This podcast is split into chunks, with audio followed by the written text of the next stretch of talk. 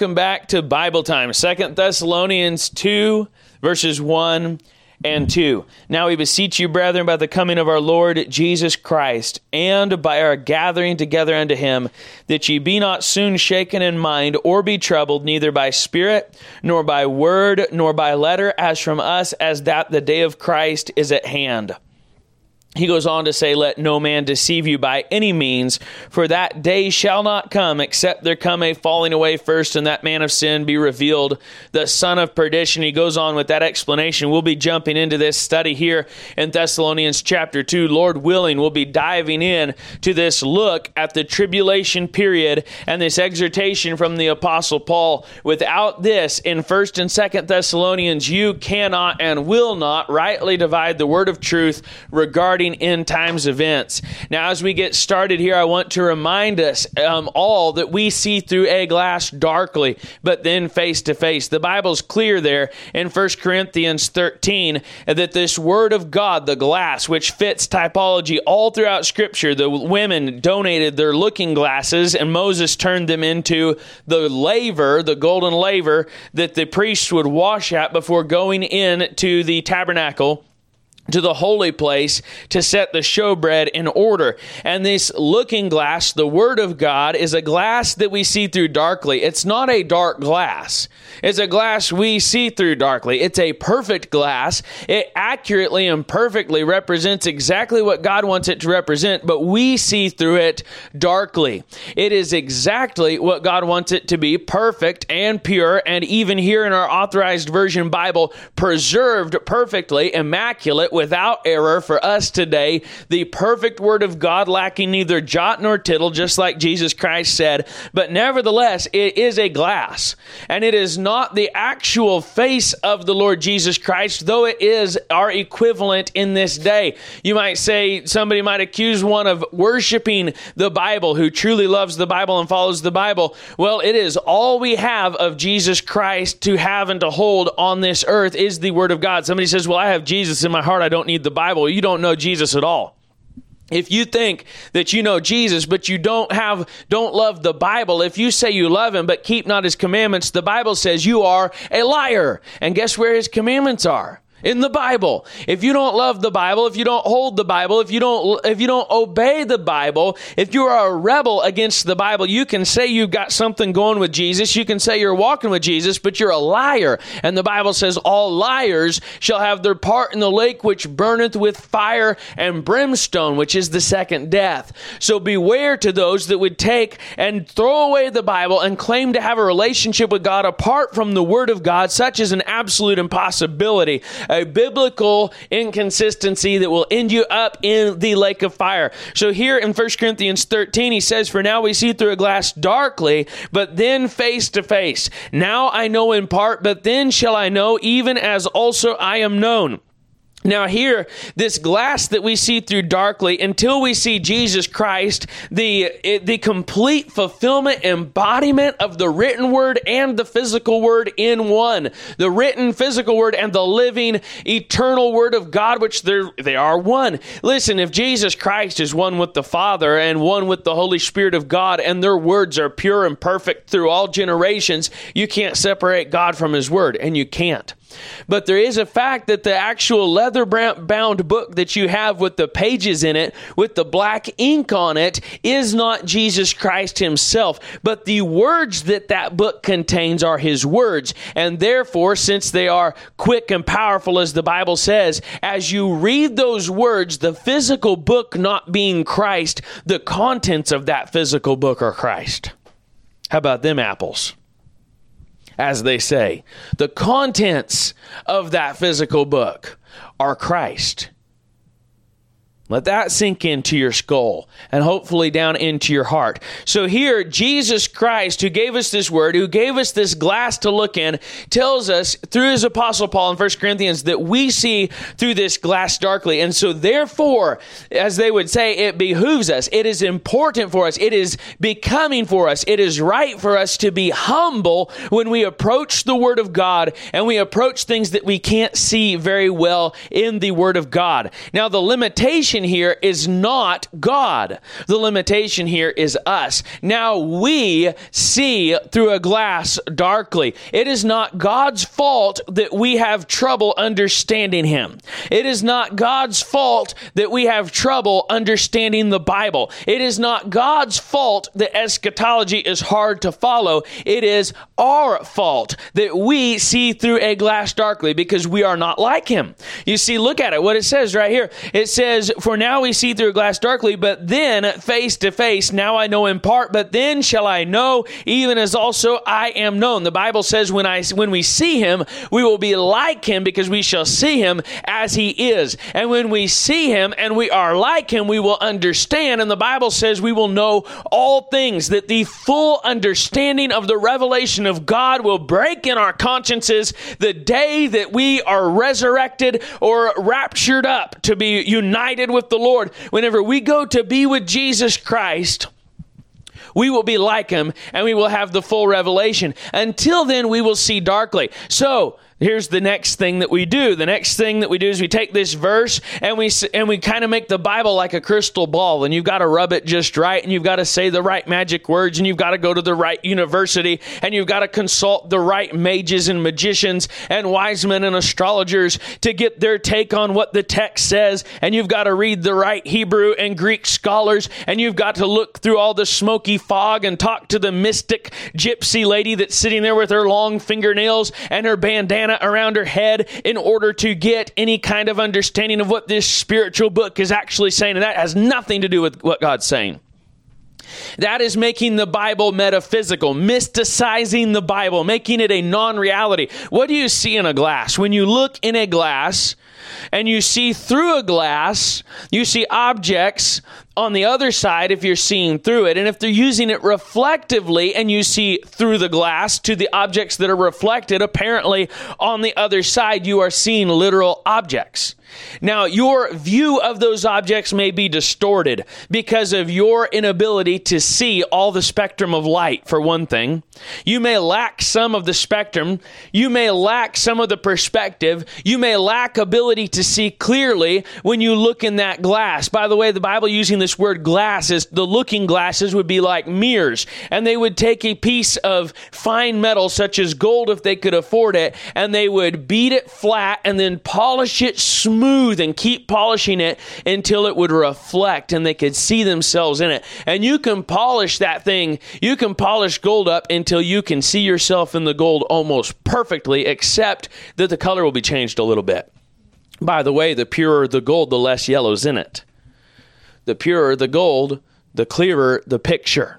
So, this by no means is saying that the picture would be distorted or wobbly, as some people have said. Some people have tried to paint it. They say in the old times they had cheap mirrors that they would beat out of metal. And so there'd be pits and there'd be wobbles and it'd be hard to see yourself clear. Well, some of you out there are using Bibles with some pretty bad pits and some pretty bad wobbles. But you can get a pure gold, uh, a pure gold Bible the words of the Lord are pure words, as gold purified in a furnace seven times. You can get an authorized version Bible, and you've got a high quality, high purity glass that you can see through, and you can see wide open and clear. You can see what God wants you to see. But you see darkly, which means that there is there's perspective, there's spectrum, there's areas that are withholden from our sight because of our own human limitations. And so as we approach this study on eschatology, we need to remember that while we have a perfect Bible and while the Bible is perfectly accurate, yet there are things that we see darkly. As we jump into some scriptures today, we're going to look at how the master Jesus Christ preached about some eschatology and we're going to see today, Lord willing, that Jesus Christ purposefully convoluted the situation or the discussion. Jesus Christ purposefully, multiple times, would say things in a way that would confuse people so that they would have to seek his face. Now, I know that's not the Jesus that's been portrayed today, but Jesus said to his disciples after he preached on the parable of the sower, and they asked him, Why do you say these things? Jesus said, I preached, I preach to them in parables, I speak to them in parables, that seeing they might not see, and hearing they might not hear. He said, Lest at any time they should hear with their ears and see with their eyes, believe in their heart, and be converted, and I should heal them. That's a rough paraphrase of it. But Jesus will give you, as they say, as many preachers have said, enough rope to hang yourself with in the Bible. God has purposefully made the truths of the Word of God mostly hidden.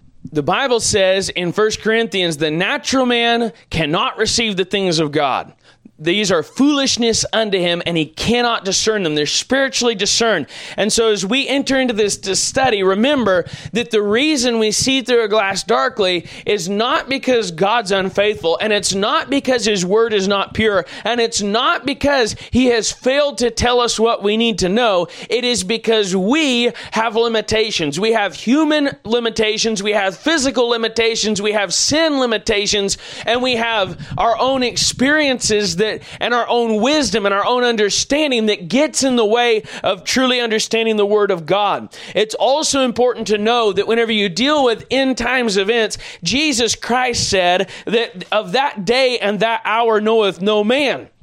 There are things that God has withholden. There are things that God has not revealed. And so as you get into this study, the more you learn, the more you're going to learn there is to learn that you can't learn that God hasn't shown you. And is a real danger and a real pitfall to try to go in and explain things that God doesn't explain. To go in and go beyond the scope of scripture in your explanations, in your prophecies is very near to adding to the word of God. God. And if you add to the Word of God, God says He will add to you the plagues that are written in this book. This is a subject that must be dealt with carefully. This is a subject that must be dealt with um, thoroughly. And it's a subject that must be dealt with with humility, but it's also a subject that must be dealt with. You can't just stick your head in the sand and ignore it. The end times are coming. God has given us scriptures in the Bible to rightly divide, to understand the end times. It's our job to get in the Word and study and find the one true biblical interpretation of the Word of God, the Scripture, interpreting the Scripture. So let's look at some Scriptures today. We've got several to look at. As we look here in Second Thessalonians, he says, We beseech you, brethren. Now we beseech you, brethren, by the coming of our Lord Jesus Christ and by our gathering together unto him. We're going to focus on that gathering together unto Christ here in our lesson today. He tells them that ye be not soon shaken in mind or be troubled, neither by spirit, nor by word, nor by letter, as from us, as that the day of Christ is at hand. Now, this gets into what many people have called the blessed hope of the church. The New Testament church here has the hope of the gathering together together unto Christ, also known as the catching up, the catching away. Some people have talked about this as the rapture. How many of you have heard of the rapture of the church? Anybody? The rapture is has a meaning. The word rapture basically means a spiritual ecstasy. It means a spiritual high like no drug can give you. It means that you are um, caught up caught away.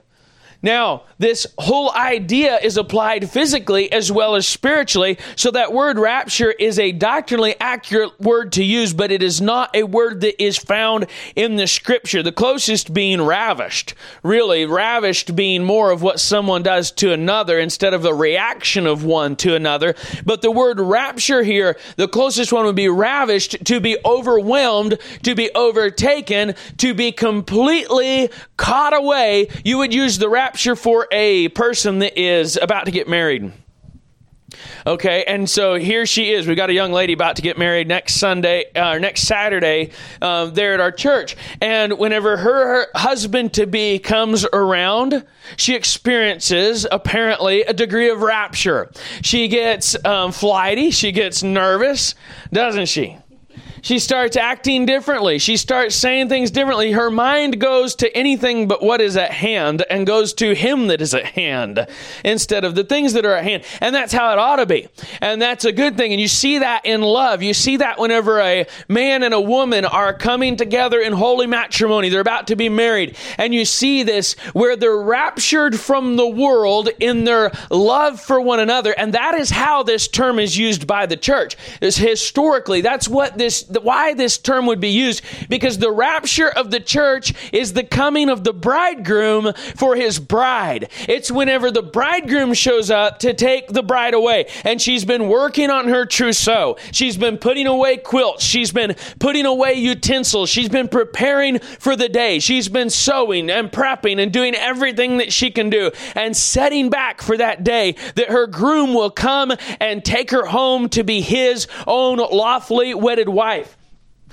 and they two shall be one flesh, the Bible says, of the man and the woman that God created. For this cause shall a man leave his father and mother and cleave unto his wife, and they twain shall be one flesh. The rapture of the church is the marriage of the church, the consummation of the church. That's why this term is used. And this term is a very biblical term. Jesus Christ called himself the bridegroom multiple times. John the Baptist called himself, called Jesus Christ the bridegroom. He said of the bridegroom, he said that the friend of the bridegroom rejoices when he hears the voice of the bridegroom. Jesus Christ is the bridegroom coming for his church. And when the church, the bride of Jesus Christ, sees Jesus Christ coming for her, rapture is a good word to describe what the Bible calls a catching up, being caught away a being ascending to meet him in the clouds of glory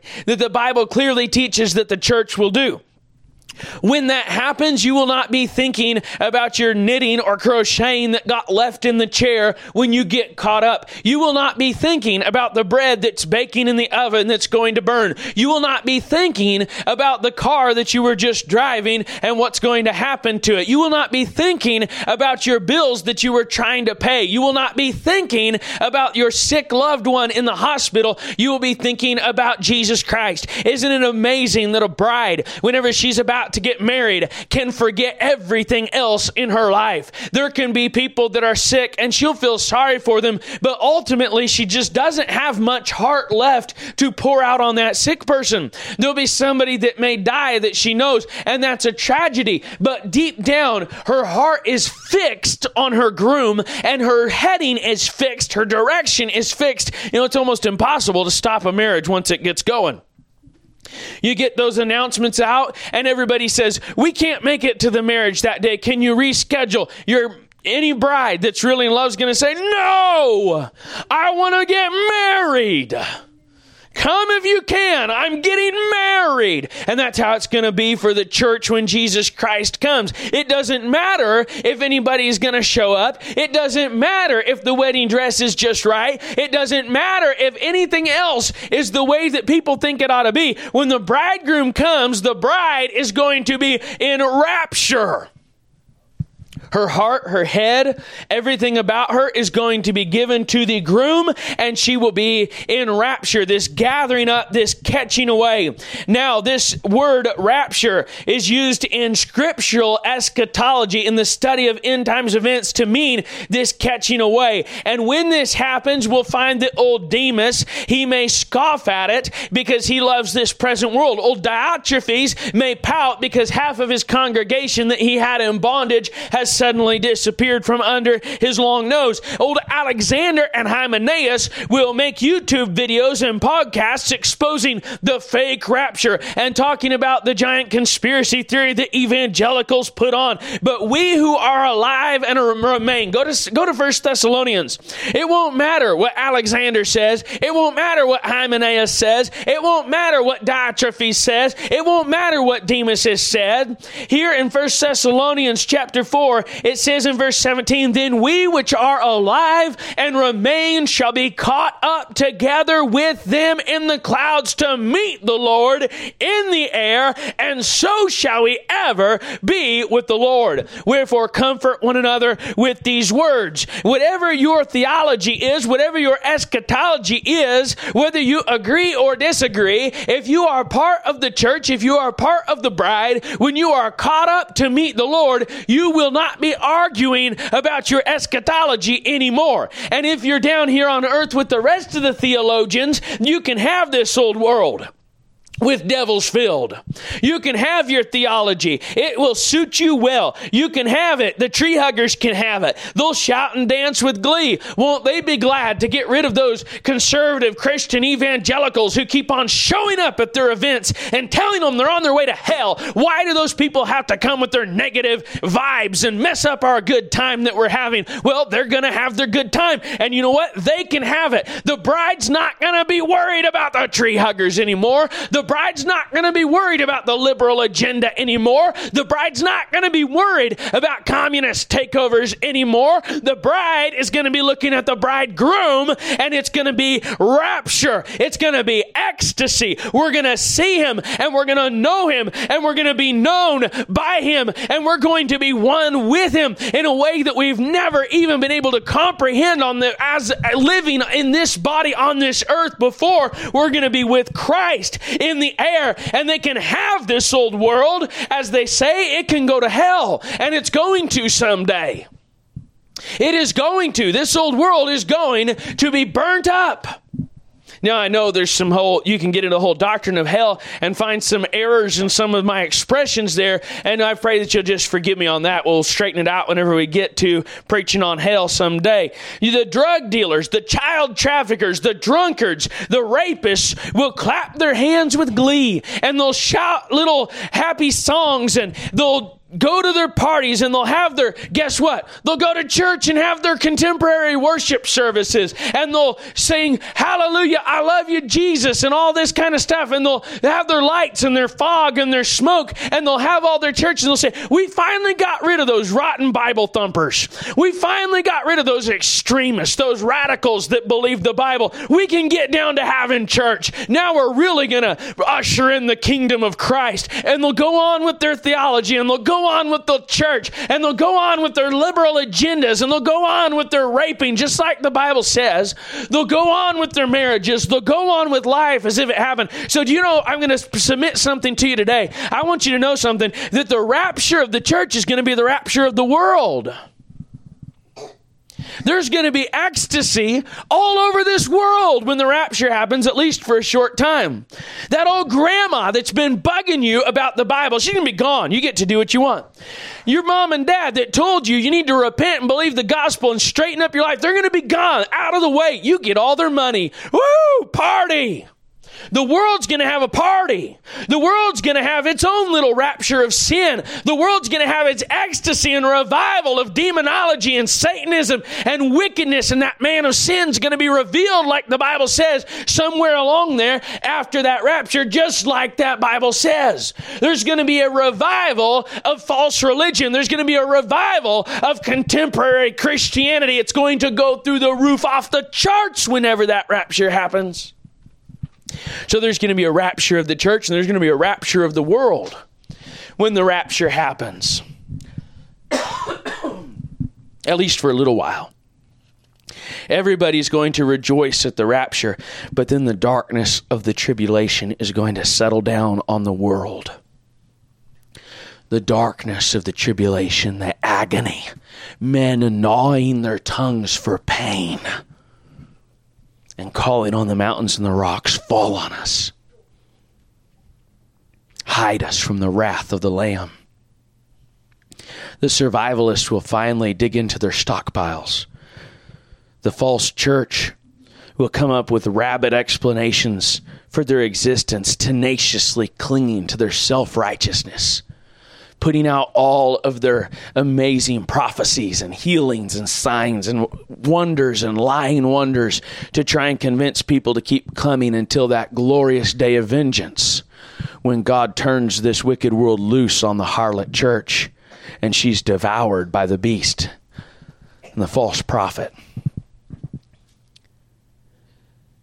The preppers will be grabbing their bug out bags and running into the woods to hide from the beast. They'll be getting chased down left and right. And by the way, getting found left and right. Because nobody's going to hide from the Antichrist when he comes. We'll look at some of that, Lord willing, as we continue this study. The tribulation is going to be bad, folks. But the church is not going to be here. That's the whole purpose of what Paul is saying here in Second Thessalonians. Now we beseech you, brethren, by the coming of our Lord Jesus Christ and by our gathering together unto him, that ye be not soon shaken in mind or be troubled, neither by spirit, nor by word, nor by letter, as from us, as that the day of Christ is at hand. The opening event of the day of Christ is the rapture of the church. Let's look at a few other texts. We looked at 1 Thessalonians 4. Let's look at 1 Thessalonians 5. He speaks there in 4 of being caught up together with them in the clouds to meet the Lord in the air. In chapter 5, he says, But of the times and seasons, brethren, ye have no need that I write unto you, for yourselves know perfectly that the day of the Lord so cometh as a thief in the night. For when they shall say peace and safety, then sudden destruction cometh upon them, as travail upon a woman with child, and they shall not escape. But ye, brethren, are not in darkness, that that day should overtake you as a thief. Ye are all the children of light and the children of the day. We are not of the night nor of darkness. He goes on with an exhortation to the church in that passage. Let's go to Matthew 24. Let's look at some of the words of Christ as we dive into this. When we beseech the Lord for humility, Father, in Jesus' name, help us, Lord, to be humble, to rightly divide your word. Help us, Lord, not to extend ourselves beyond the scope of your word. Help us to be accurate. Please open these scriptures to our understanding in Jesus' name for Christ's sake. Amen. Here in Matthew chapter 24, Jesus went out and departed from the temple, and his disciples came to him for to show him the buildings of the temple. This passage is paralleled. Sections of this are paralleled in Mark chapter 13 and Luke chapter 17. And Jesus said unto them, verse 2 See ye not all these things? Verily I say unto you, there shall not be left here one stone upon another that shall not be thrown down. Now, this greatly bothered the disciples. They were asking when the kingdom of God shall appear. If you look at the the other passages, that was their main uh, their main concern was not Christ's glory; it was rather the glorification of Israel. the restoration of the kingdom. They were extremely interested in this concept of Jesus Christ restoring the nation, the physical nation of Israel. And so, whenever Jesus answered them with this thought that there would not be left one stone upon another, they were perplexed and puzzled. They were dismayed. This wasn't in their plan, this did not fit their eschatological framework. So, they came to Jesus with questions. Three questions here in Matthew 24. Now, as if you study parallel Mark 13 and Luke 17, it sheds some light on these as well. You must study scripture together. I haven't broke I haven't paralleled these out like I should and need to to do a full study on Matthew 24, partly because I'm not going through Matthew 24 right now. We're going through Second Thessalonians right now. But these things do parallel out. Matthew 24 is the most comprehensive account of this discourse. In fact, if you look at Mark 13, it's possible that what you have in Mark 13 is Jesus's similar remarks from a different preaching event. You see, it's a real trap to think that the um, books here are perfectly chronological. And it's a real trap to think that because one gospel says Jesus said what he said here, that that means that he was saying the exact same thing over here. And now, I don't know if I'm making any sense. Am I making any sense at all? So, for example, let's talk about um, the fig tree is a really clear one when Jesus cursed the fig tree. The fig tree is really clear. Jesus comes down to the fig tree, sees it, curses it. You can see the chronological events of the cur- of the fig tree being cursed. But whenever you read about, for example, the parable of the virgins coming up in Matthew 25, did he say that ex- in the on the exact heels of Matthew 24? Was there time that took place between Matthew 24 and 25? We only have the context God gives us, and we have to stick to that context but it is a real trap to make assumptions about the context. Do you follow what I'm saying? It is a real trap to make assumptions about the context. And what you'll do is you will box yourself in so until the devil can twist it and make you think that you've discovered a contradiction in the Bible when the reality is that you have discovered a contradiction in your perception of the Bible and in your assumptions about the Bible and in your preconceived notions about the Bible, where you never found a contradiction in the Bible itself, but rather a contradiction in your misunderstanding of the Bible, which was inevitable. Whenever you make assumptions about the Word of God, you are, you are teeing up the devil. You're giving him a par five hole. All he needs is a good golf club and he's going to go to the green and have fun with you. Stop making assumptions about the Bible. Let the Bible say what it says and make and make yourself submit to what it says. Do you hear what I just said? Make yourself submit to what the Bible says. If the Bible does not explicitly say what you're trying to say, you better back up. And you better take it carefully. And you better find scripture lined up with scripture before you go running with it and make a fool out of yourself. Lord, help me to do the same thing. We're all guilty of this. We all do this kind of thing all the time, making assumptions about the Bible, making assumptions about the context. Sometimes it's really, really painfully obvious when a preacher does it, but other times it's not so obvious and it just gets absorbed into our doctrine. And then guess what the devil does? He says, Ha, that's a good one. I've got a thousand churches believing this, and there's no foundation for it in Scripture. I'm going to bring up this other idea from their idea, and next thing you know, this heresy springs out of this dumb idea. And then everybody's scrambling to try and figure out what happened. You end up with denominations being birthed out of the whole thing. And now you've got a whole new group of churches that believes the heresy because they implicitly believe the assumption. And you have a whole other group of churches that doesn't believe the heresy because they were willing to repent of their bad assumption. And then you get a whole other group of churches that makes new assumptions to counter the false heresy that was birthed out of their assumptions instead of releasing the assumptions. And boy, does that get tricky and sticky fast because then you get multiple levels and tiers and layers of heresies and assumptions and misunderstandings and stupid ideas. And then people begin teaching for doctrine the commandments of men. Get back to the Bible. Does the Bible say it? If the Bible doesn't say it, it doesn't matter how much sense it makes. It doesn't matter how much you think you've got it figured out. If the Bible doesn't say it, shut your mouth and get back to the Bible. Amen. So here in Matthew 24, Jesus is talking, There shall not be left here one stone upon another. Verse 3 And as he sat upon the Mount of Olives, the disciples came upon him unto him privately. Again, we're not preaching this passage. We are going through this passage as it pertains to Second Thessalonians. So we're going to leave a whole lot out that needs to be dug, dug into deeper. He says, As he sat upon the Mount of Olives, the disciples came unto him privately, saying, Tell us when shall these things be? Now, this, I've never heard this preached anywhere else. Um, and I don't think I'm some super smart guy. I just think it's what the Bible says. And I think a lot of people have missed this. Might help you.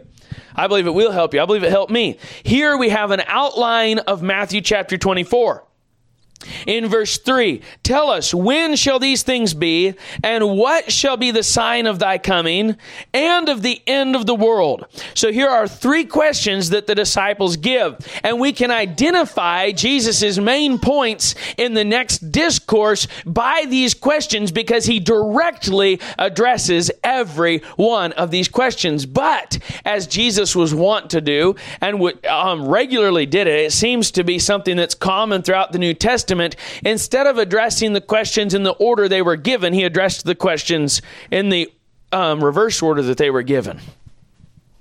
Now, I could try and sound real smart and say it's the difference between Eastern thought and Western thought, but I don't really know and I don't really care. I just want to know what Jesus was saying and what he meant.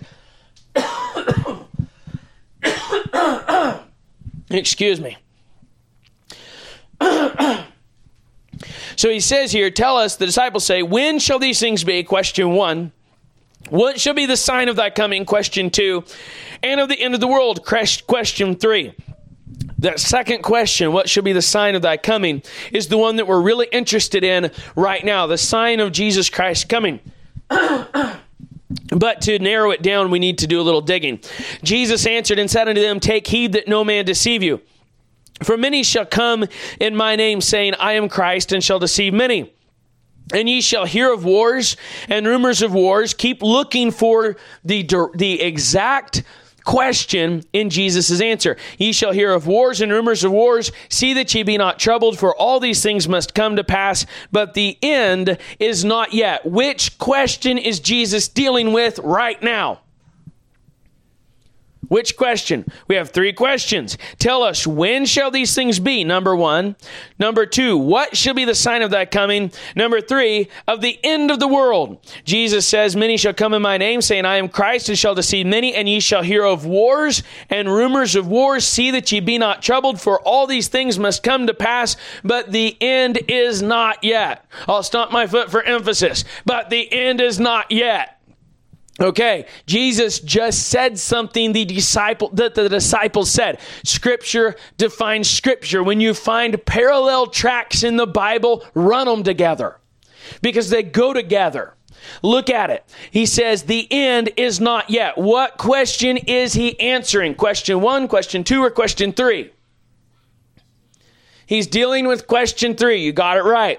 The end is not yet. So Jesus here begins the Olivet discourse speaking about the end of the world. And I believe there's a real reason for this. You see, the disciples, they're looking for the restoration of Israel. And if you read about the restoration of Israel in the Old Testament prophets, it's very powerful, very wonderful study. But guess what it deals with? The end of the world. Because the restoration of Israel is post tribulation. The restoration of Israel is premillennial, post resurrection, or post tribulation.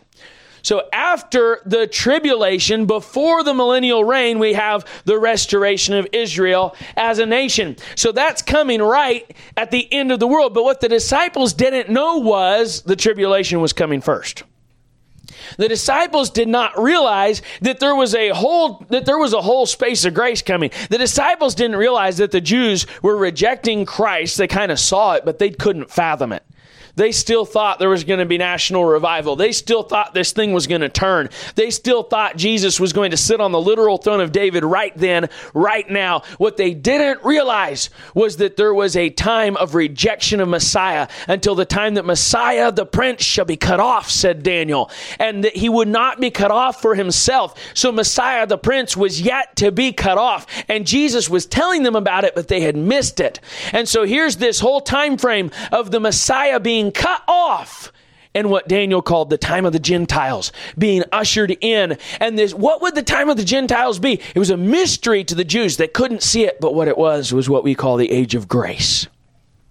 The glorious age of grace, where God would seek for himself a Gentile bride. And that wasn't in their picture. It wasn't in their eschatological plan. Now, thankfully, you don't have to be right about all your eschatology to be saved. Praise the Lord. There's going to be a lot of people caught up to meet the Lord in the air that didn't believe it was possible. But guess what? When it happens, they're going to be in rapture. And they're not going to care about all their bad doctrine that they held while they were on earth or their prepper bags that they left in their closets that they'll never get to use. They're not going to care. They're just going to be glad to be with the Lord. Praise the Lord. Now, Here, Jesus, speaking of the end of the world first, starting at the end, is because Jesus is working from the disciples' context. He's working from their perspective. They asked three questions that they thought were concurrent. Do you follow that today? They asked three questions that they thought were together. They thought that these three things all go together, obviously, because that's how they had seen them when they read the Old Testament prophets. When shall these things be? What shall be the sign of thy coming and of the end of the world? Obviously, all these things go together. As Pastor Edge has preached many times, they're looking out over the mountaintops of prophecy and they can see the Mount of these things being, and the mount of thy coming, and the mount of the end of the world. And they're seeing them in the distance, and the three mountain peaks look like they're right there together. But the reality is that you've got to get to the one, and then there's a long valley between the first and the second called the age of grace. And then there's a valley between the second and the third called the tribulation period. And these big valleys were outside of their view. They could not see it. They could not comprehend it. Again, thank God you don't have to know everything to be saved. You just got to know that you're a sinner. You're a wretch on your way to hell and that the only way to please God is through the blood of Jesus Christ. Repent of your sins, believe on the Lord Jesus Christ and be saved. Hallelujah.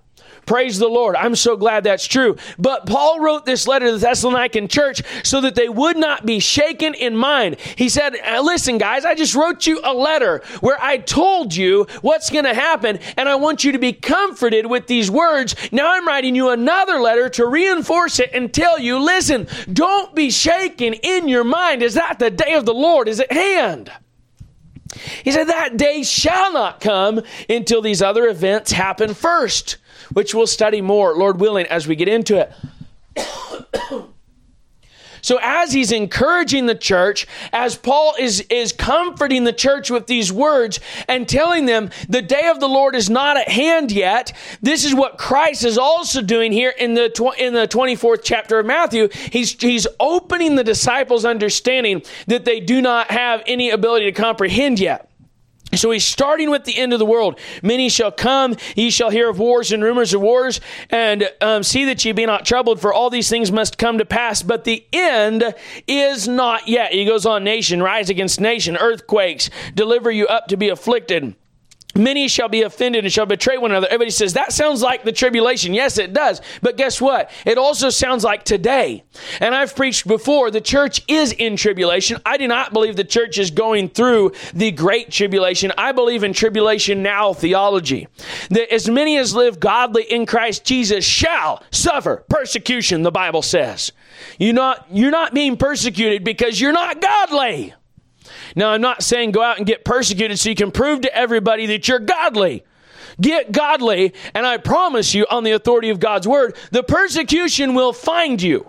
And you won't have to go out looking for it or trying to drum it up to make yourself look holy with a bunch of asceticism, masochism, self inflicted punishment, penance, and all this kind of stuff. Persecution will find you if you follow the Lord. And there are no ifs, ands, or buts about it. There's no qualifying on there for the American economy and Americans and all this kind of stuff. You say, oh, well, we would suffer persecution, but we live in a free nation. No, you would suffer persecution, but you love the world. And you're part of the world, and the world does not persecute its own. Jesus said to his brothers, The world cannot hate you, but me it hateth. There it is, right there. Not persecuted because you're of the world. That's why. You get out of the world. You reject the world. You turn your back on the world. You follow Jesus. You shall suffer persecution. It's the way God said it will be, and God is always right. In the world, Jesus said, ye shall have tribulation, but be of good cheer. I have overcome the world. Now, here in Matthew 24, many false prophets shall rise and shall deceive many, and because iniquity shall abound, the love of many shall wax cold. But he that shall endure unto the end, the same shall be saved. That is not talking about your salvation in Jesus Christ and hanging on to your salvation. That is talking about the physical salvation of your body.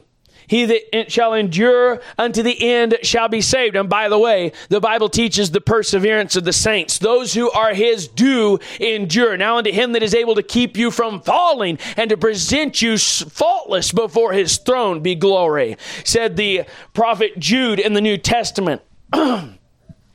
So here we have this tribulation now. These that endure to the end, this gospel of the kingdom shall be preached in all the world for a witness unto all nations, and then shall the end come. Now you say, wait a second, you said that's not tribulation. It applies to both. Jesus is starting at the end of the world. So the scope of this that he's looking at, this is really important here, and this is hard for me to explain. Jesus, because I see through a glass darkly too. That's why I said we've got to have humility in this thing.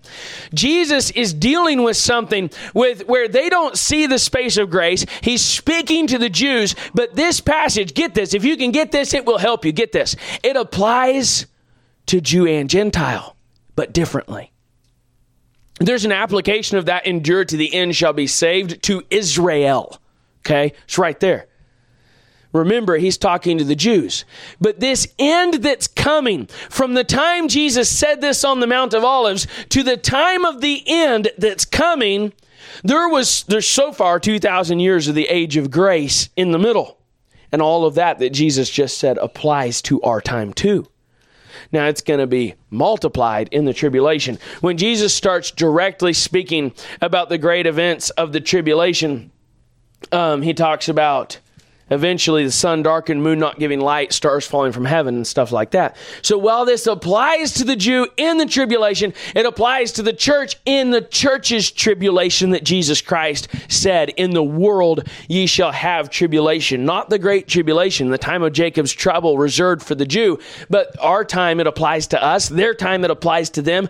You see, God is really efficient. Listen to me. God knows how to preach to multiple different people with the same message. God knows how to make applications to many people from the same single truth, rightly divided, that has one interpretation.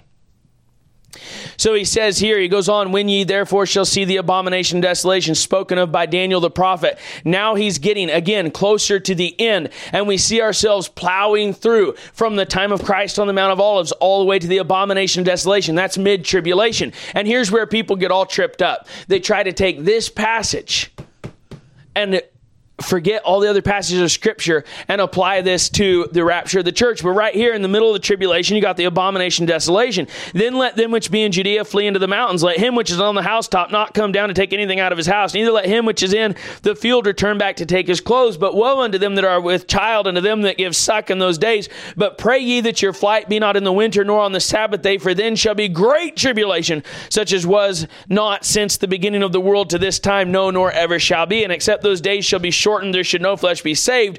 But for the elect's sake, those days shall be shortened. So here Jesus moved through, and there's applications again to the church all through that. But the primary and only right interpretation is to understand he is talking to Israel here, and that this goes from the time that Jesus spoke on the Mount of Olives all the way through the Great Tribulation. Now he says in verse 23 Then if any man shall say unto you, Lo, here is Christ, or there, believe not. Now, then, what is this then speaking of? How does this then apply? The then here, you could say, well, that's post trib. And so now, if you make this a rapture passage, now you have post trib rapture of the church. And that's what a lot of people argue. And that's where you get a whole bunch of bad doctrine. Okay? There's two things to remember here. Um, but the number one, he's speaking to Israel primarily. Number two, in this Matthew chapter 24, he's answering question number two, which was second chronologically. He's working backwards. Do you hear me? This, the Olivet Discourse, starts with the end of the world, the big picture from now to the end of the world, and then Christ backs up to the sign of thy coming. In a little while, he's going to back up to the destruction of the temple and the stones being thrown down and not one standing upon another. So, this is in reverse order. And again, the Bible defines the Bible so you can see it clearly if you would like to. It's right there. Then if any man shall say unto you, Lo, here is Christ, or there, believe it not, for there shall arise false Christs and false prophets, and shall so, show great signs and wonders, insomuch that if it were possible, they shall de- deceive even the very elect. Now, we've been working hard to get here. Here's of the sign of thy coming. Back in verse 3, we have three questions. When shall these things be? Question number one. What shall be the sign of thy coming? Question number two. And of the end of the world? Question number three. Question number three was covered by Jesus. Question number two is now taken up here by Jesus. The sign of thy coming. And we have an absolute clear indication of it whenever you get down to finally to verse 30. And we're going to read down to that, but jump ahead and get it. And then shall appear the sign of the Son of Man in heaven. What did the disciples ask? What shall be the sign of thy coming? What did Jesus answer here finally in verse 30? And then shall appear the sign of the Son of Man in heaven. And again, this is the sign of the Son of Man to the Jew primarily. God speaking to Jewish men in a Jewish place about a Jewish kingdom that they were looking to and giving them light and understanding about eschatology as it pertains to the Jew. And if you can't, if you don't get that, you're going to be absolutely messed up. Now, I know some people are going to see some things differently within this chapter, but I'll tell you one thing that you better not mess up, and that's the bones of it. That's the bones of it. The part that Jesus makes absolutely clear, which is the pre tribulation rapture of a Gentile church and the post tribulation rapture of the Israeli church. Ooh, now I've got everybody mad, right? Another rapture. Yeah, there's another rapture. We're going to see it here in just a second. So here there's a um, there arise false Christs and false prophets and shall so, show great signs and wonders, insomuch that if it were possible they shall deceive the very elect. Behold, I have told you before, verse 26, wherefore if they say unto you, Behold, he is in the desert, go not forth. Behold, he is in the secret chambers, believe it not. Verse 27, for as the lightning cometh out of the east and shineth even unto the west, so shall also the coming of the Son of Man be. For wheresoever the carcass is, there will the eagles be gathered together. And then he goes on in verse 29 immediately after the tribulation of those days shall the sun be darkened and the moon shall not give her light. So here's lightning that comes out of the east, shineth unto the west, coming of the Son of Man. The carcass is there, eagles gathered together, and then a tribulation. And this is where, again, get this, this is where they use this after the tribulation of those days, and they try and mix up scripture. But after this tribulation, the sun shall be darkened, and the moon shall not give her light, and the stars shall fall from heaven, and the powers of the heaven shall be shaken, and then shall appear the sign of the Son of Man in heaven. And then shall all the tribes of the earth mourn, and they shall see the Son of Man coming in the clouds of heaven with power and great glory. So, the first time in verse 27 that the Son of Man is said to come, he comes as lightning from the east to the west and in one of the passages, they say, Where, Lord? He says, and he answers, Wheresoever the carcass is, there will the eagles be gathered together. Now, I heard this taught on once, and I thought the guy was far out, and I did a Bible study, and I ended up um, saying that I had to give him his point. If you look at this with Isaiah 40 and you look at the typology of eagles throughout the Bible, and they that wait upon the Lord shall mount up with wings as eagles, they shall run and not be weary, they shall walk as not and not faint, and other passages of scripture, these eagles here in typology are gathered unto the carcass. What is the carcass? The Son of Man the dead, buried, resurrected Jesus Christ. Again, why would he talk this way? Jesus is talking this way so that seeing you might not see, hearing you might not hear. You've got to want him. You've got to want his word. He's speaking in parables. He's speaking in mysteries. And right now they're looking for a they're looking for a king sitting on the throne of David and Jesus Christ says they're going to get a carcass. Instead of a king, you get a carcass. The lightning will shine from the east to the west, and that'll be as the lightning shines from the east to the west, so shall the coming of the Son of Man be. This first coming of Jesus Christ for his church, this rapture of the church, we which are alive and remain will be caught up to meet the Lord in the air, and so shall we be ever with the Lord.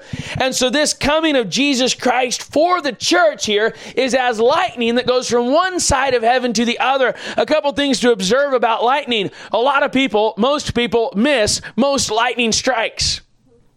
Most of the time, people miss the lightning shining from one side of heaven to the other. And so it will be with this rapture of the Gentile church. I'll tell you who's not going to miss it, though. The Jews aren't going to miss it. The Jews, the the elect are not going to miss it. The elect are going to see the flash. The elect are going to know that the church has been caught up and they're going to know that they got left behind and they're going to clue in to what Jesus told them because Jesus wrote this for the Jew. And it's written in its context and in its entire direction and drive for the Jew so that the Jew knows what to do. And so here he's telling them immediately after the tribulation of those days. What days? The days that follow the coming of the Son of Man as lightning from the east to the west. The rapture of the church, after that rapture of the church, immediately after the tribulation of those days, shall the sun be darkened, and the moon shall not give her light, and the stars shall fall from heaven, and the powers of the heaven shall be shaken. So the events of the seven year tribulation climaxing in the stars falling from heaven like wormwood in the book of Revelation, these events that climax with the sun not giving her light nor the moon, these events are then followed by the sign of the Son of Man in heaven. Why would Jesus answer it this way? They said, Lord, what's the sign of thy coming? Well, guess what? There's two comings of Christ in this eschatological sequence. Eschatological sequence, however you say that. Christ coming for his church and Christ coming for the Jew. Now, the Jews, they didn't get that. So if Christ had just said, pay attention here, if Christ had just said, the sign of my coming will be like lightning coming out of the east to the west, he'd left them confused. Because that doesn't line up exactly with most of what the prophets said, like Zechariah. Okay? Whenever his feet shall touch down on the Mount of Olives, and the mountain will split, and one part go to the east and one to the west. Or is it to the north and the south? I think it's north and south. And a great valley will be made between them, and Jesus Christ will come back visibly, and all the nations of the earth shall mourn, the prophet said. So Jesus' explanation here that he gives the Jew shows them that there is a pre-tribulation rapture of the Gentile bride of Christ that they could not comprehend. You say, why didn't he spell it out? Because they wouldn't have got it if he'd spelled it out. It was too much for them. Then it was yet to be revealed in its fullness, as we see all through the rest of Scripture. You say, ah, you're, you're cheating now. You're saying it wasn't revealed. Yeah, that's what the Bible says. The Bible says that there were mysteries, hidden mysteries that were not revealed until the New Testament. And here we have the beginning of the New Testament. None of the Pauline epistles had been written yet. God had not given us the full revelation yet. And so here he gives the lightning coming out of the east, shining unto the west. Wheresoever the carcasses, there will the eagles be gathered together. Immediately after the tribulation of those days shall the sun be darkened, and the moon shall not give her light. The stars shall fall from heaven, and then shall appear the sign of the Son of Man in heaven. And then shall all the tribes of the earth mourn, and they shall see the Son of Man coming in the clouds of heaven with power and great glory. And he shall send his angels with a great sound sound of a trumpet. Get this, get this. If you're going to get all mixed up, if you don't just read your Bible and humble yourself and say, I don't know, and you try and figure out everything, you're going to be one tangled up ball of spaghetti noodles of doctrine. He says, He shall send His angels with a great sound of a trumpet, and they shall gather together His elect from the four winds, from one end of heaven to the other. And I can't tell you everything about that. I don't understand everything about this, but I do know this. In Revelation, there are 144,000 elect. And when he talks about the except those days be shortened, none should be saved, but for the elect's days he shortened it. He's talking about Israel. And this Israel, the doctrine of election, by the way, is primarily an Israel Israeli doctrine primarily. Now, there are applications to the church, but election is taught from a Jewish perspective whenever you read your Bible, almost every time. Go to the great passages in Romans chapter 9, 10, 11. The elect are the Jews. And it's amazing to me that people that want to preach election to the exclusion of the Jews use those very passages to their hurt and they say that God's cast away Israel and that they're the elect, and they missed the whole thing. Listen, Israel is God's elect.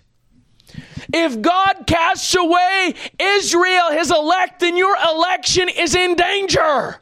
Do you hear me? You undermine your whole doctrinal position whenever you throw Israel out. If God is unfaithful to Israel, God will throw you into hell, you dirty dog Gentiles. Do you hear me today? And I'm one of you. Listen to me today. If God casts away Israel, you have got no hope.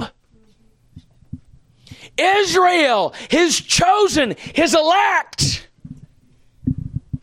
there's a remnant that to this day, according to the doctrine of election, I believe in election. I just believe in a Bible election.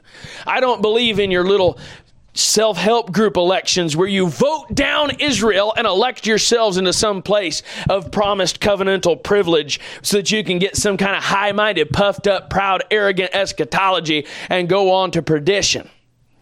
Now, again, you don't have to have all this stuff straight to be saved. Praise the Lord.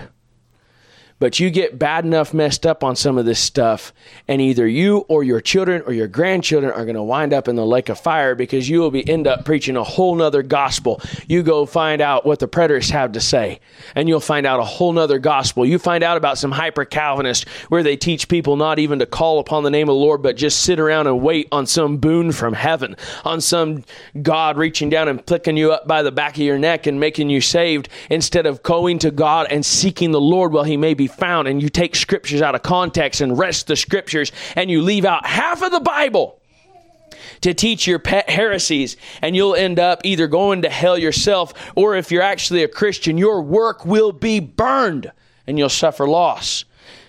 Nevertheless, your soul will be saved yet as it were by fire. Now, here, Jesus Christ coming in the clouds of heaven with power and great glory, verse 31, and he shall send his angels with the great sound of a trumpet. We got to move, and they shall gather together his elect from the four winds, from one end of heaven to the other. This lines up exactly with Revelation, where God gathers his elect Israelites at the end of the tribulation. And why were they scattered to the four winds? Because the 144,000 went over the whole earth preaching the gospel of the kingdom, particularly, which, by the way, the gospel is the gospel, okay? People didn't get saved differently in the Old Testament than they did in the New.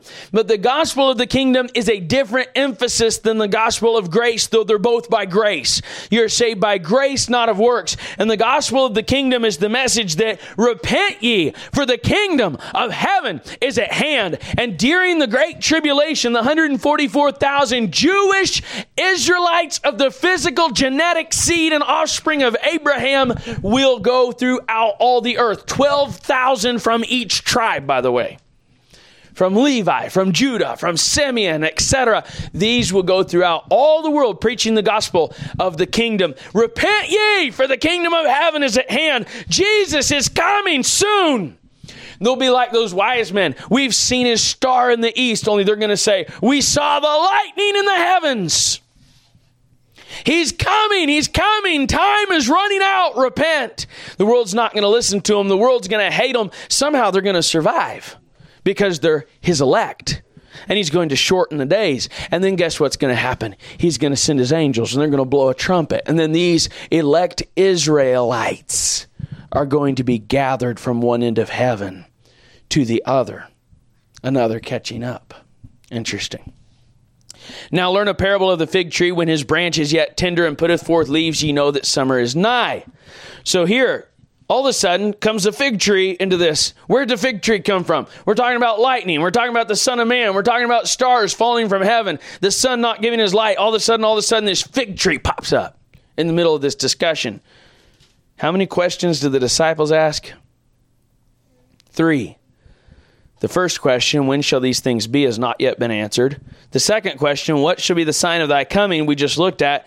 The third question, and of the end of the world, is how Jesus started. So, right here in verse 32, he says, Now learn a parable of the fig tree. When his branch is yet tender and putteth forth leaves, ye know that summer is nigh. So, likewise, ye, when ye shall see, key words coming up, stomping my foot, flagging my hand, pay attention. When ye see, shall see all these things. Which question does that apply to? Which question? They said, When shall these things be? Jesus says, When ye shall see all these things. You say, well, that's not very clear. He went from one subject to the other and he didn't tell us he was changing points. Read your Bible. He doesn't. Jesus doesn't. That seeing you might not see and hearing you might not hear. You've got to seek it. You've got to search out the scriptures. You've got to study. You've got to rightly divide. You've got to compare scripture with scripture or you will miss it. By the way, Jesus Christ, whenever he sat, whenever he went to Nazareth and they gave him a scroll, he read a prophecy and he stopped in the middle of a verse in the middle of a sentence in the middle of the verse for those of you that want to talk about when the verses were added and all that kind of stuff. He stopped in the middle of a sentence, in the middle of a paragraph. And he said, This day is this prophecy fulfilled in your ears. But he was only talking about half the prophecy. Do you realize that God had an eschatological break of over 2,000 years sitting in the middle of a sentence? God doesn't make this plain because he doesn't want just just anybody to get it. Now I heard one guy say on the radio, you've got to be really smart to be able to follow this eschatological philosophy that I'm about to share with you here today. It will take the erudite and the knowledgeable and the scholarly and the learned and most other people aren't going to be able to keep up with me. So good luck. And I said, "Good luck, Jack." And I shut him off. And you ought to too.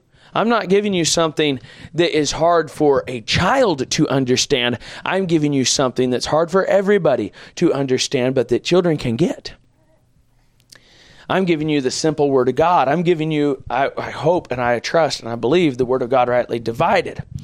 And I have to say that very humbly, knowing my infirmity as a as a man with a body of death and a, and a glass that I see through darkly, though it be a perfect glass. So likewise, when ye shall see all these things, know that it is near, even at the doors. Verse 34 Verily I say unto you, get this, this generation shall not pass till what? The sign of the Son of Man in heaven? No. The end of the world? No. These, listen, what kind of an idiot would, would come up with this saying that this is talking about the end of the world? It's been 2,000 years. That kind of heresy completely undermines faith and makes people throw away all of the literal interpretation of the Word of God. And then guess what you're left with? You're left with the opinions of scholars that have to tell you what spiritually is being intended by what God literally said. And now you have no foundation at all. He says, This generation shall not pass till all these things be fulfilled. And that's where, if you're not paying close attention, you go, Whoa! James and John and Bartholomew, they're not going to pass until Jesus comes back and the sun falls, and stops giving light, and the stars fall from heaven, and until the abomination of the desolation has already happened. And all of this is going to happen before they die. And you're going to be off in left field. You're going to be out there building a baseball diamond for a bunch of ghosts or something. Forgive the reference. You're going to be way out there in Lululand but if you look and rightly divide the Word of God and look at these things and go back to how this all started and the key that God carefully put in the Word of God that unlocks the door of knowledge here, and you see the outline of this text that Jesus is specifically answering the questions of his disciples. And they said, When shall these things be? Talking directly and specifically about the throwing down of the great buildings of the temple. Now, as you study the parallel passages in Mark 13 and Luke 17, they're not laid out as comprehensively as Matthew. And you will gather light and you will be humbled. As I too am humbled whenever I read those passages to say, he didn't say it just exactly like he said it here in Matthew 24. Can you really be that, that dogmatic? I don't know about the part that I don't see very well, but I know about the part that I see. Does that make sense? The part that God's clear is the what I will hold to, and I will allow clear scripture to define unclear scripture. And when I don't understand a scripture, I'm not going to make it say whatever I want it to say. I'm going to wait on the Lord for clear leading. Maybe someday we'll get to Matthew 24 and study it directly, verse by verse. I don't know what the Lord's plan is by that, but maybe we will. And if we do, we'll look carefully at each of these verses in their context and how they're held in similar context in their parallel passages and really get deeper in that study. And I'm sure there's things that I will see much more clearly whenever we go through that study. And I'm sure that you will too if we go through that together because the Word of God is so deep that we cannot fathom its depths. But here, these things shall, he says, all these things, when ye shall see all these things, know that it is near, even at the doors. Verily I say unto you, this generation shall not pass till all these things be fulfilled. Heaven and earth shall pass away, but my word shall not pass away. Some people would say that this generation that he's speaking of here is not talking of a physical generation, but rather of a church age. And they would put forth that he's saying that this generation, generation, this church age generation will not pass. And you know what? I, maybe that's there, but I'll tell you this this physical generation did not pass away until all these things that Jesus had told them of the destruction of the temple did pass. That took place in AD 70 whenever the buildings of the temple were thrown down by Titus, and not one stone of the buildings was left standing. You could say, well, wait a second. Down there in the Temple Mount, they've got the Wailing Wall. They've got some of the foundation stones of the of the Temple Mount are still there. Jesus didn't say the Temple Mount was going to be destroyed. He said that all these buildings there will not be one stone left and there's not. Not one stone of one of those buildings is left. And that whole story is interesting. You can read it from history yourself. It's not in the Bible, and we don't have time to dive into it, but how Titus destroyed that temple in 70 AD is a pretty amazing account in history. But Jesus' words came to pass. As we're trying to wind this thing down here, we're going to look at a couple more things I want to give you about this blessed hope, the coming of the Lord Jesus Christ, and our gathering together with Him. Our message today, our gathering together with Him in Matthew 24.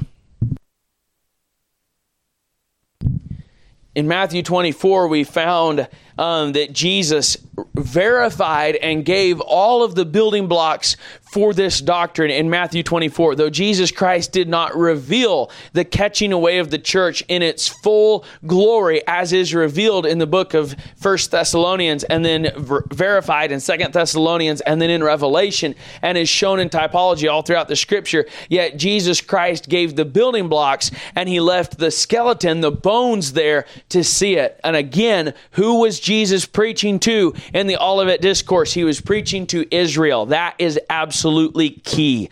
I've listened. Uh, if you mix up the church in Israel, you are a mixed up person. The Bible says in Romans, blindness in part hath happened unto Israel. I have never met anybody that thought they were Israel that did not have that curse applied to them to some degree. So, whatever they attain to, whatever they whether they're trying to keep the law for righteousness whether they're trying to apply israeli eschatology to themselves whatever it is to the degree that a person becomes high-minded and tries to usurp the position of literal physical israel to that degree they become blinded to plain honest readings of the scripture. It's an amazing phenomenon to see. God's word is true again. And it's amazing because here they want to be Israel so bad, and all they get out of the deal is the blindness. Isn't that amazing? Poetic justice, one would say. Revelation, the scope of Revelation, we're not going to go through the book of Revelation today. We, I think we've done that before, I'm not sure. But in Revelation, the scope of Revelation clearly shows us a pre tribulation premillennial tribulation, a pre tribulation rapture of the Gentile church. In Revelation chapter 1, again, all through the Bible, you can find God outlines his own books. Stop buying outline books made by preachers and get in the Bible and find the outline that God put in his books for his books and in his chapters for his chapters. If you can find God's outline, you will find sermons to preach and you will find powerful sermons. I'm not saying I do that all the time, but I strive to. That's what I want to do. In Revelation chapter 1, here he opens with Christ and the church. He's speaking um, on the Lord's day. That is Sunday. The New Testament church, the Gentile church, gathers on the first day of the week, as is set forth in the book of Acts, in remembrance of the resurrection of Jesus Christ. The apostles would reason in the synagogues on Saturday. Saturday was soul winning day. Above all other days, the apostles would would spend Saturday, the Sabbath, soul winning because that's when people would rest from their labors, particularly the Jews. And they would enter into the synagogues not to worship Jesus Christ, the resurrected Lord, but rather to reason with the Jews. And they'd get in there and argue with the Jews and argue with the Jews and argue with the Jews about Jesus Christ being the Lord. And then on the Lord's day, when all the Jews are back busy making money, you find the Christians gathering for worship and prayer and um, um, the Word of God. So here,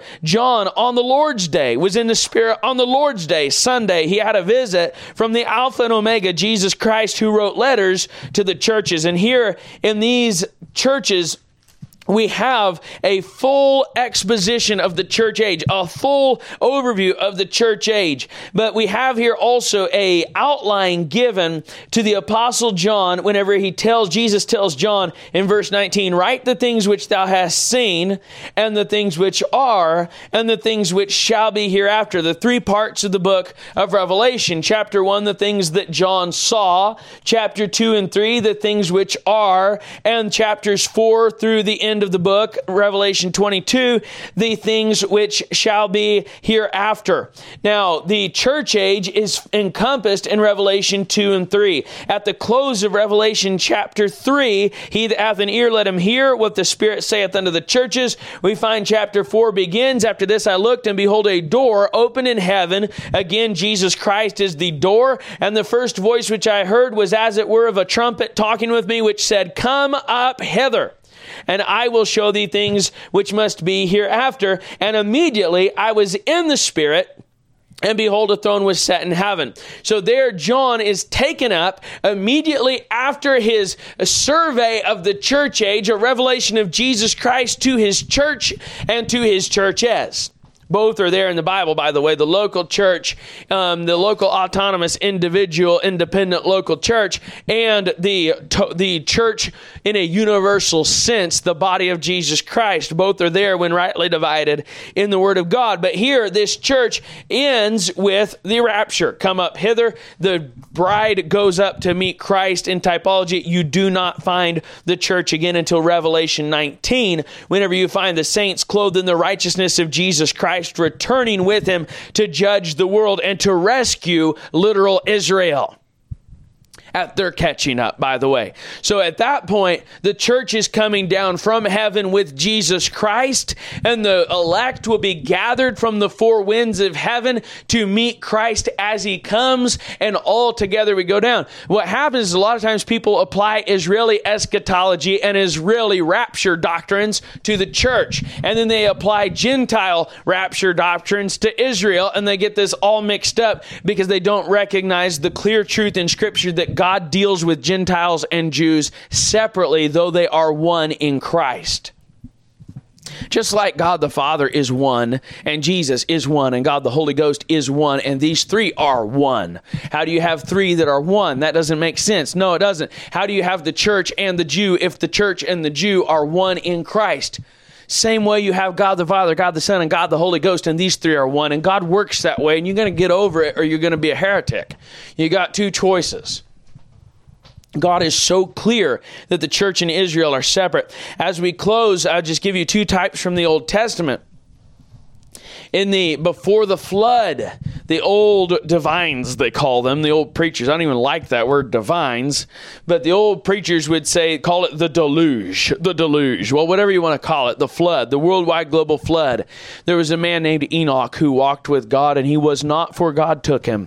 Shortly after that, you have a time of great trouble for Noah where the whole world is where it's getting worse and worse and worse. And then Noah enters into the ark and goes through the waters of the flood, and the earth is purged. And so there you have a picture of the pre tribulation rapture of the church, Enoch being a type of the Gentile bride, Noah being a type of Israel. You say, wait a second, I don't hold to that. Well, neither one of them were Israeli. Noah was not an Israelite, Noah was not a Jew. Noah was not of the seed of Abraham, and neither was Enoch. So the game is pretty open field there, and you just have to rightly divide it and put it in its context scripturally to, and see it as God shows it. So you have Enoch and Noah. Then you have two Jewish men who are used as this type later. You have Elijah, a man who suffered great tribulation Pay attention here. Elijah's ministry was a very difficult ministry and he was persecuted. And he's a type in this in this sense. There's many things he's a type of. He's a type of Christ primarily, but the and of John the Baptist primarily. I'm sorry, Elisha being a type of Christ. There's a huge study there. It's wonderful. But in the sense of his catching away, whenever there was a chariot and he was caught up to heaven in a whirlwind, the Bible doesn't say chariot, by the way. sorry. Look it up. But when he's caught up to heaven in a whirlwind uh, with the chariot of God that right there that Elijah saw, then he says, My father, my father, the chariots of Israel and the horsemen thereof. And Elijah's caught up to heaven. what happened? You have Elisha, the faithful Jew, staying to go through the judgment of Israel. And that's what he went through. There was no real repentance in Elisha's entire ministry. He stayed there through the judgment of Israel. And at the end of Elisha's life, he prophesied the destruction of the enemies by the king of Israel. Do you hear me? And then remember, he got mad at the king because the king didn't hit the floor with the arrows enough times, right? So the king didn't fulfill the full picture. And why did God let that happen? Because only Christ is going to fulfill the full picture of what actually happens there. The king of Israel will return and defeat his enemies. But what about old Elijah? He went through a great time of trouble, a great time of tres- testing, a great time of tribulation in the world. And then he was caught up to heaven before the judgment of Israel took place oh, there was judgments, there was a drought and all that kind of stuff, but the rain did come.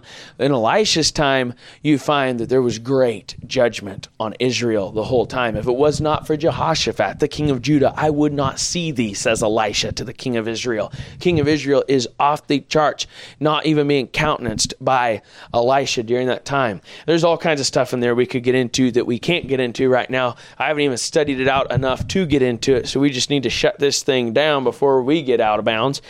But here we have several examples we've just given you Matthew 24, Revelation, the full scope thereof, Enoch and Noah, Elijah and Elisha. All of it points to a pre tribulation rapture of the church, Jesus Christ coming back for his bride, and then Jesus Christ coming back for the church, the bride of the Father, Israel. Perfectly separate. Again, if you get if you think you're Israel, you're going to be all confused. Israel is going through the tribulation. The Gentile church is not.